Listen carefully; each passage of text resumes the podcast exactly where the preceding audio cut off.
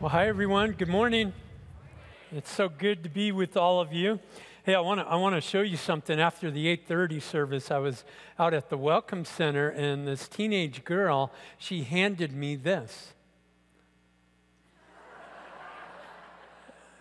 Is that a great, right? I love that. I was so tickled to receive that. I just had to share it with you guys.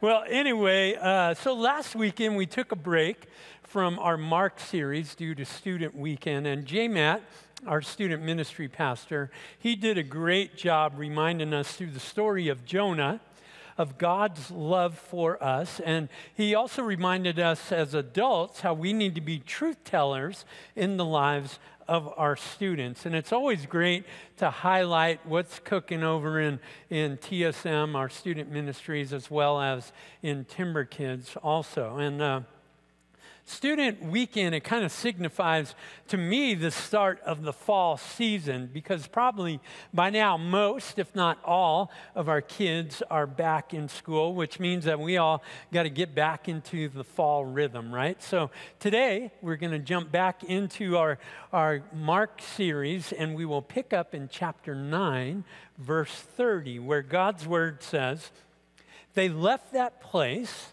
and passed through Galilee Jesus did not want anyone to know where they were because he was teaching his disciples. He said to them, The Son of Man is going to be delivered into the hands of men. They will kill him, and after three days, he will rise. But they did not understand what he meant and were afraid to ask him about it the passage said they left that place. And for those of you who might be just jumping in here for the first time, you might be hearing this and going, well, what, what place was that? Where were they? Well, earlier in chapter 9, we read that Jesus had gone up on a high mountain where he was transfigured. And this was a pivotal moment in the life of Jesus, in the life of his followers. In this moment, it serves as a reminder for all of us to go back to the very first verse in the Gospel of Mark, where Mark provides the reason for his gospel when he writes, the beginning of the good news about Jesus, the Messiah, the Son of God. See, Jesus being transfigured, he sort of pulled back the veil to offer a glimpse of his divinity, providing further evidence that he was the Messiah, the Son of God. You might also remember that Moses and Elijah were present as well at the transfiguration. And, and they weren't there because they didn't want to miss out on a cool event. The reason they were there is that Moses represented the law. Well, Jesus was the fulfillment of the law. And Elijah was present as sort of a, the chief prophet among prophets, and Jesus represents the fulfillment of prophecy. So, transfiguration, this was a really, really big deal. And now, Jesus and his buddies, they come down the mountain and they're headed towards Jerusalem. And what we see here in Mark chapter 9, verse 30, is this sort of a snapshot of a private moment that Jesus has with the 12. And it's in this moment that he predicts his death. And this is actually the second time in Mark that Jesus predicted his death. Back in chapter 8, he told them, Hey, boys, I'm going to suffer. I'm going to be handed over to the hands of evil men, and I'm going to die. And then again, here in chapter 9, Jesus is telling them he's going to be delivered into the hands of men and killed. But Jesus offers some hope here in that he reminds them he will rise again after three days. And he'll go on to tell them about his death again uh, in chapter 10. And he does this periodically with the 12 because they simply do not understand. These guys don't get it. Because in their minds, any Messiah worth his salt was not going to die. I mean, that's the last thing that a Messiah would do. Remember, the Hebrew people had been looking for this Messiah for centuries. He was the one who was going to overpower the oppressive Romans. He was the one who was going to usher in a new kingdom and establish his rule on earth. And guess who was going to rule with him? They were, the 12. So these guys, they're totally stoked about that. And well, you know, Jesus dying, that just doesn't compute in how all of this was going to play out in their minds, which sets up the next part of the passage, verse 33. They came to Capernaum. When he was in the house, he asked them, What were you arguing about on the road? But they kept quiet because on the way they had argued about who was the greatest among them. Now, those of us with kids, we know that if you go on any kind of a road trip, there are certain things that you can count on happening. You're going to have lots of bathroom breaks. You need to buy piles of snacks. And in the back seat are always kids arguing, right? I mean, that's just the way it is. Isn't this just the craziest scene? I mean, here we are again in this very tender scene where Jesus was being transparent and vulnerable. He's pouring out his heart. And he's reminding them that he was going to die. And here are these guys arguing about who was the greatest among them. I mean, why would they be arguing over such pettiness in light of what Jesus had just shared with them? Now, to be fair, and we all know this, anytime you get a group of men together, there's bound to be a certain amount of chest beating, right? And throughout history, a favorite topic of discussion has been trying to determine who was the greatest in any particular field. Who was the greatest singer, baseball player, basketball player, football team, quarterback? I mean, on and on it goes, right? Those of us who are old enough to remember Muhammad Ali. He would often remind us who the greatest was as he proudly proclaimed that he was the greatest. And here are the 12 arguing about who is the greatest among them. I mean, talk about a self centered topic, right? What was lost on all of these guys is that Jesus didn't pick any of them because they were great. In fact, he picked them because of their normalcy. These were just 12 average guys who didn't stick out in any crowd. You might remember about 20 years or so ago, one of the first reality shows that came out on TV was a show called Average Joe. Anybody remember Average Joe? on every episode, there were about a dozen guys or so who were, uh, again, they were just average, regular guys who were vying for the attention of a beautiful bachelorette. And every episode, they would walk through different games and whatnot to get this gal's attention. And my wife and I, one night, were watching an episode when she, out of the blue, she said out loud, These guys aren't average. And then turning to me, she said, You're average. so rude, right?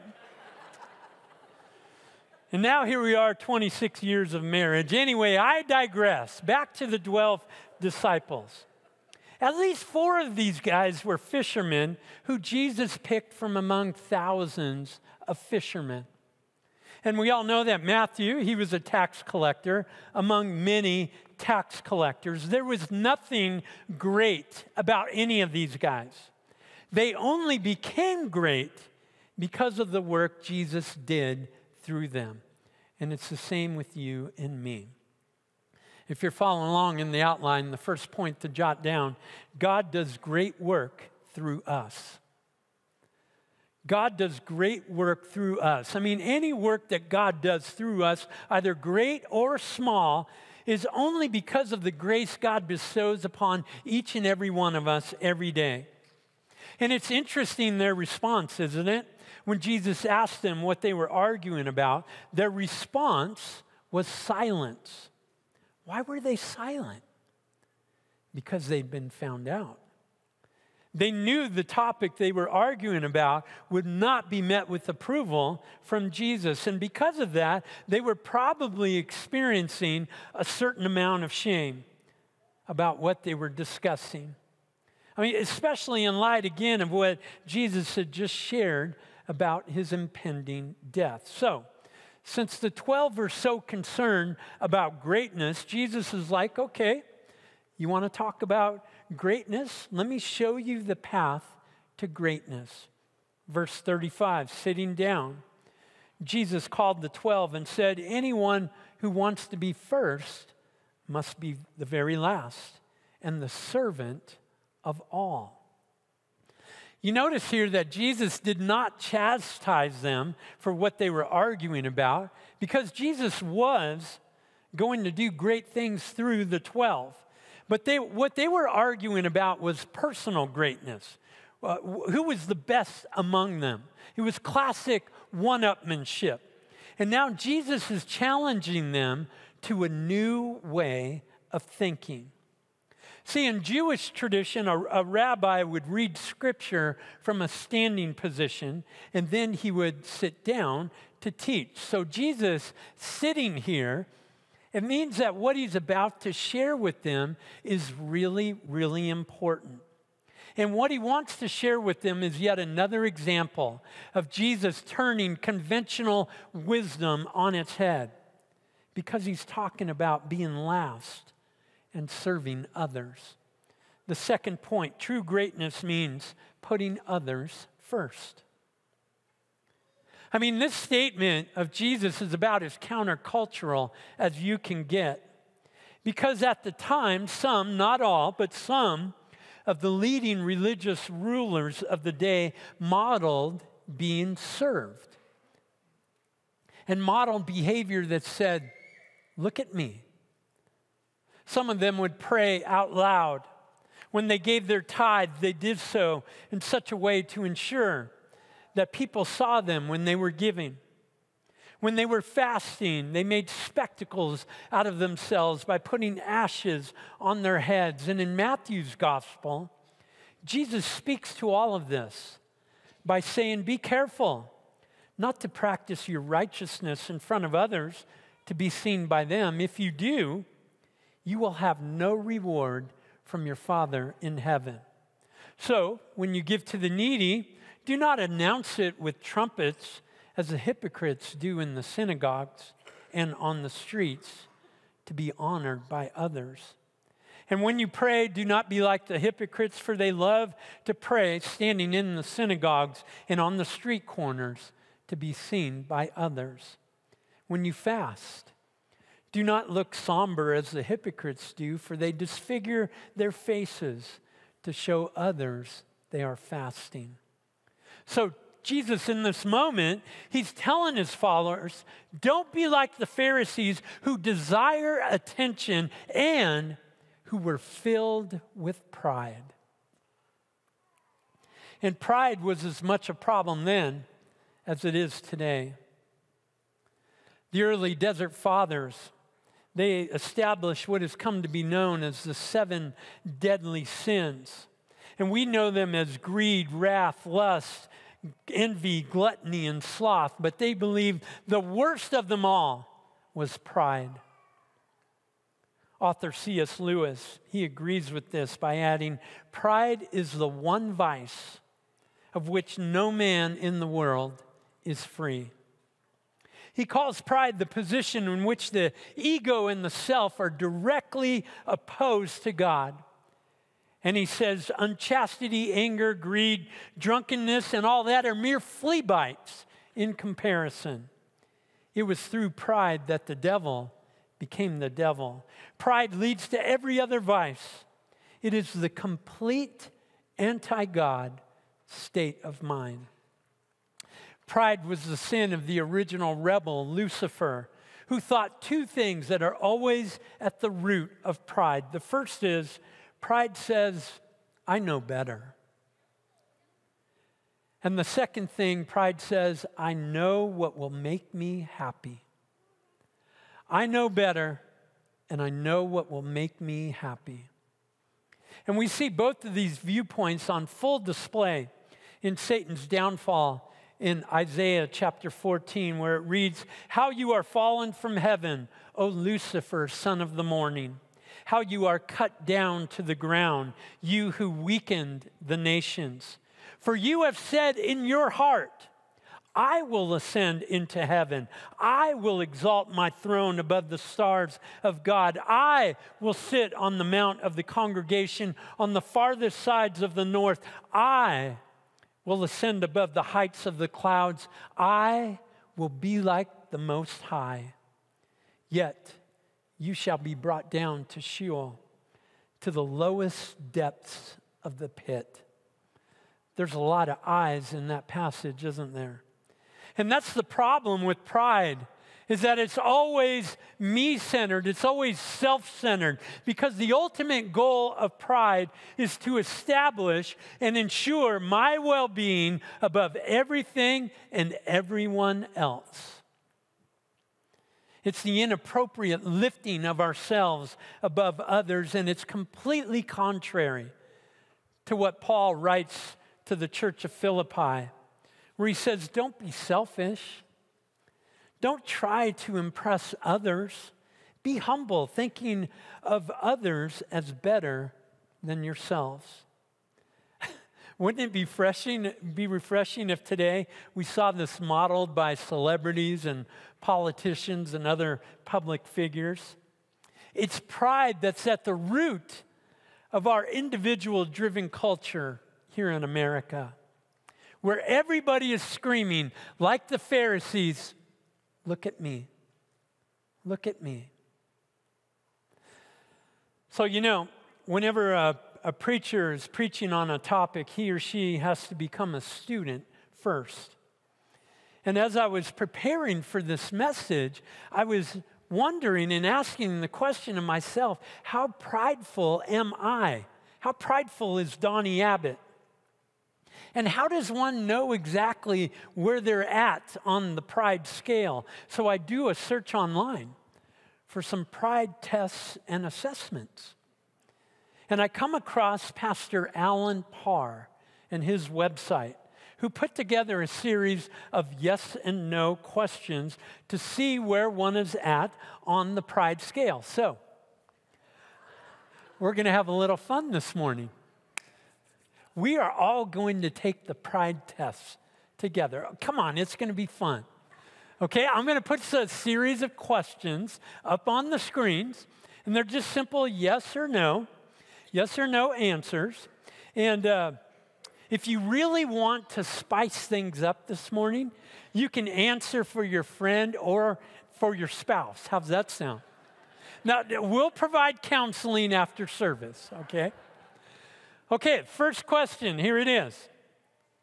Do you assume you already know something when someone is teaching? There was a gal last night in the second row right over here. After, after I read that question, she cried out, Oh Lord, that is me. Second question Do you see yourself as too good to perform certain tasks? Third one, this is for you guys. Are you too proud to ask for help? Fourth, do you feel the need to consistently teach people things? Number five, when in a conversation, do you find yourself talking about yourself a lot? We all know people like that, don't we? We need to be mindful of how often, how much we talk about ourselves. Number six, do you have a constant need for attention and affirmation? This is one I really struggle with because my love language is words of affirmation. Number seven, are you critical of others?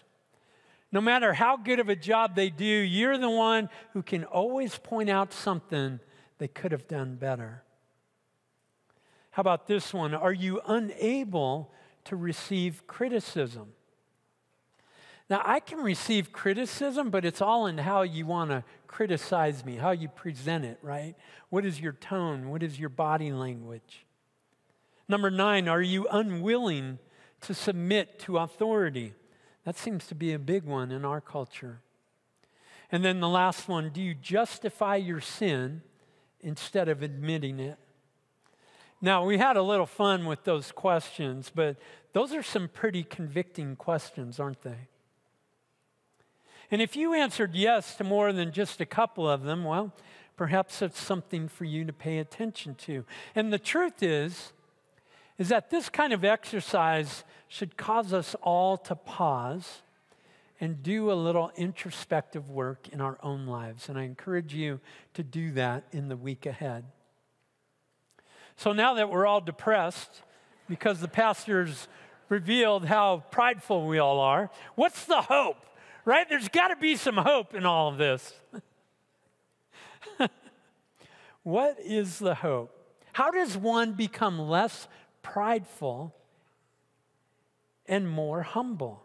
I mean, I think that's something that we all desire, right? But humility, it seems to be a rare trait these days, doesn't it? But it should be a character trait of every Christ follower.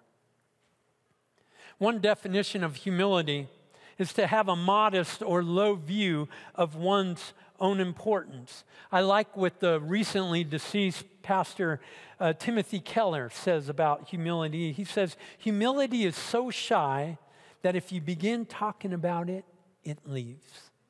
I like that. But what exactly does a person of humility even look like? Well, going back to our passage, Jesus grabs a kid. Verse 36 He took a little child whom he placed among them. Taking the child in his arms, he said to them, Whoever welcomes one of these little children in my name welcomes me, and whoever welcomes me does not welcome me, but the one who sent me. See, in our culture today, a child represents innocence and purity and all the things that are good and right in the world. But in the first century, a child was viewed much differently. In the first century, a child was viewed as someone who had potential usefulness. When a child arrived at a certain age, then he or she would be useful. But until that age, a child didn't have much value and worth because they were viewed as unfinished human beings. So, with that as the mindset of a first century person in this Mark passage, Jesus is not saying, be like a child, but instead, he's saying, be the kind of person who welcomes those who, in your mind, don't have much usefulness. Be of concern toward those who can't benefit you. Serve those who can do the least for you, those like a child. This was a valuable lesson for the 12 because this kid in Jesus' arms, they saw that kid as insignificant. In their eyes, in, in that culture, the child would have been last. So, as you hear this, who are people in your life who you don't have much use for? And I, I, don't mean that necessarily in a, in a negative way. It's just that who are people who you just don't really give much thought about? Who are people who you don't have much patience for? Who are people who you avoid every time you see them? Remember, humility is the key ingredient here, right? And it takes humility to engage with those types of people. And just like earlier, when we went through the exercise of figuring out how prideful we are, let me point out some characteristics of a humble person. Humble people are inquisitive, they ask questions, and are good listeners. They don't demand attention, they are generous, compassionate, confident, Humble people are always willing to admit their mistakes, and they are thoughtful of others. All of us here this morning have felt the humble thoughtfulness of someone at some point in your life. People who have put their own desires to serve you. I think of my grandma, Millie. She's been gone now for 20 years, but she was probably the most selfless, humble person I've ever known, and her humility greatly impacted me. You know, Winnie the Pooh's sidekick, Eeyore, anytime you can quote Eeyore in a sermon, it's always a good thing. But Eeyore once wisely said, A little consideration, a little thought for others makes all the difference. My grandma Millie was like that. Always considering the needs of her three grandsons, always showing kindness toward others. And I'm sure you can think of people in your own life who are like my grandma Millie. And I think that's what Jesus was getting at here. This is why, as we read through the Gospel of Mark, we see Jesus doing exactly that, being thoughtful toward others. He modeled for all of us what it means to live a life of humility. He was constantly acquainting himself with people in society who were on the margins, people who were neglected, people who were overlooked. We've seen that all throughout the Gospel of Mark. We've seen Jesus touch and heal a leper. He healed a bleeding woman. He touched and he revived the dead. And he healed numerous people who were demonically afflicted. All of those people were people to be avoided at all costs because they were unclean or they were viewed as less than in their culture. None of those people could do anything for Jesus. They had nothing to give, nothing at all other than their hearts and their praise to Him. Humility is the model Jesus provides to you and to me. As we read in the Gospel of Matthew, Jesus says, just as the Son of Man did not come to be served, but to serve and to give his life as a ransom for many. Now, I hear that, and I, I, think, you know, it's fine to be talking about humility and humbleness and everything, but being a servant, really? Man, yet that's a whole different ballgame, right? That's when things get a little iffy. Because in servants in Jesus' day, they were viewed as property. Some were captives from war, Others were purchased from neighboring countries. Still others gave themselves in servitude uh, to pay off a debt owed. However, a servant became a servant, guess what their job was? Yeah, their job was to serve others. And Jesus is saying that's our job also, because that's what he did. In humility, he came to serve others. And this act of Christ's humility was noted again by Paul in his letter to the Philippians, where he writes, Your attitude should be the same as that of Christ Jesus, who, being in very nature God, did not consider equality of God something to be grasped. But he made himself nothing, taking the very nature of a what? A servant, being made in human likeness and being found in appearance as a man, he humbled himself and became obedient to death, even death on a cross. Nobody has ever given up so much to be of service to others. And giving up something is always at the heart of serving others, isn't it? Serving others will always come at a cost to ourselves. And this cost can be as simple as a minor inconvenience. It almost always includes giving up our time and sometimes even our money. But as the Dutch priest Henri Nouwen once said, servanthood is not an enterprise in which we try to surround ourselves with as much misery as possible, but a joyful way of life in which our eyes are open to the vision of the true God who chose to be revealed in what? In servanthood. The last point in your outline. In humility, I need to serve others. Because when you and I engage in service to others, it reduces the focus on ourselves. and it builds the kingdom of God instead of the kingdom of self. And that's why we here as a church, we offer so many opportunities to serve others. From our involvement with our foster and adoptive families, Serve 6 8, uh, the Alpha Center.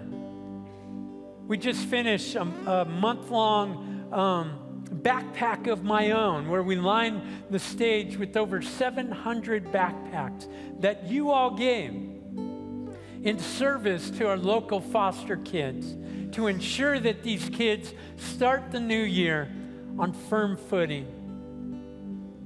We have local, national, global mission trips that always carry with them a heart and a spirit of serving others.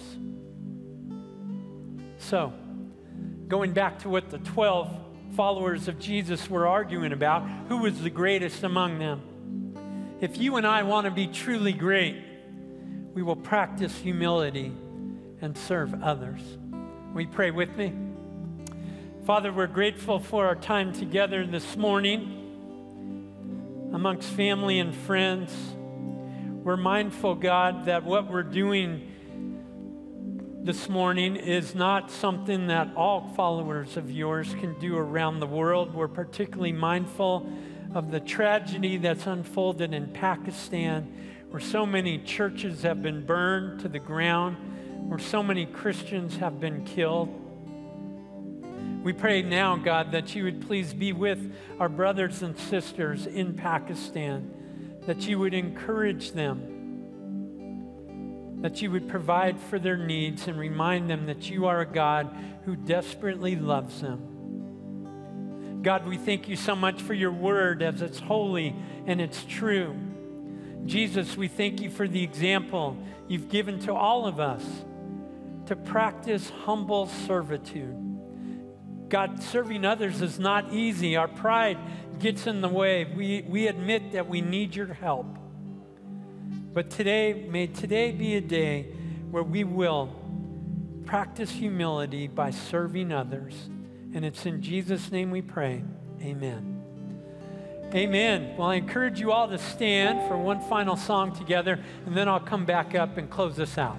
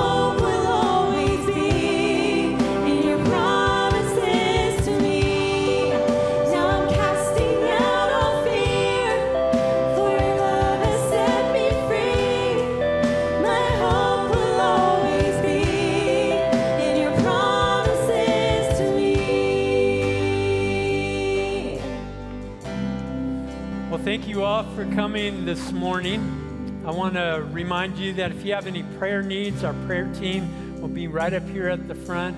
And let me tell you, these guys, they live for this, man. They love to come alongside whatever it is that you're facing in your life.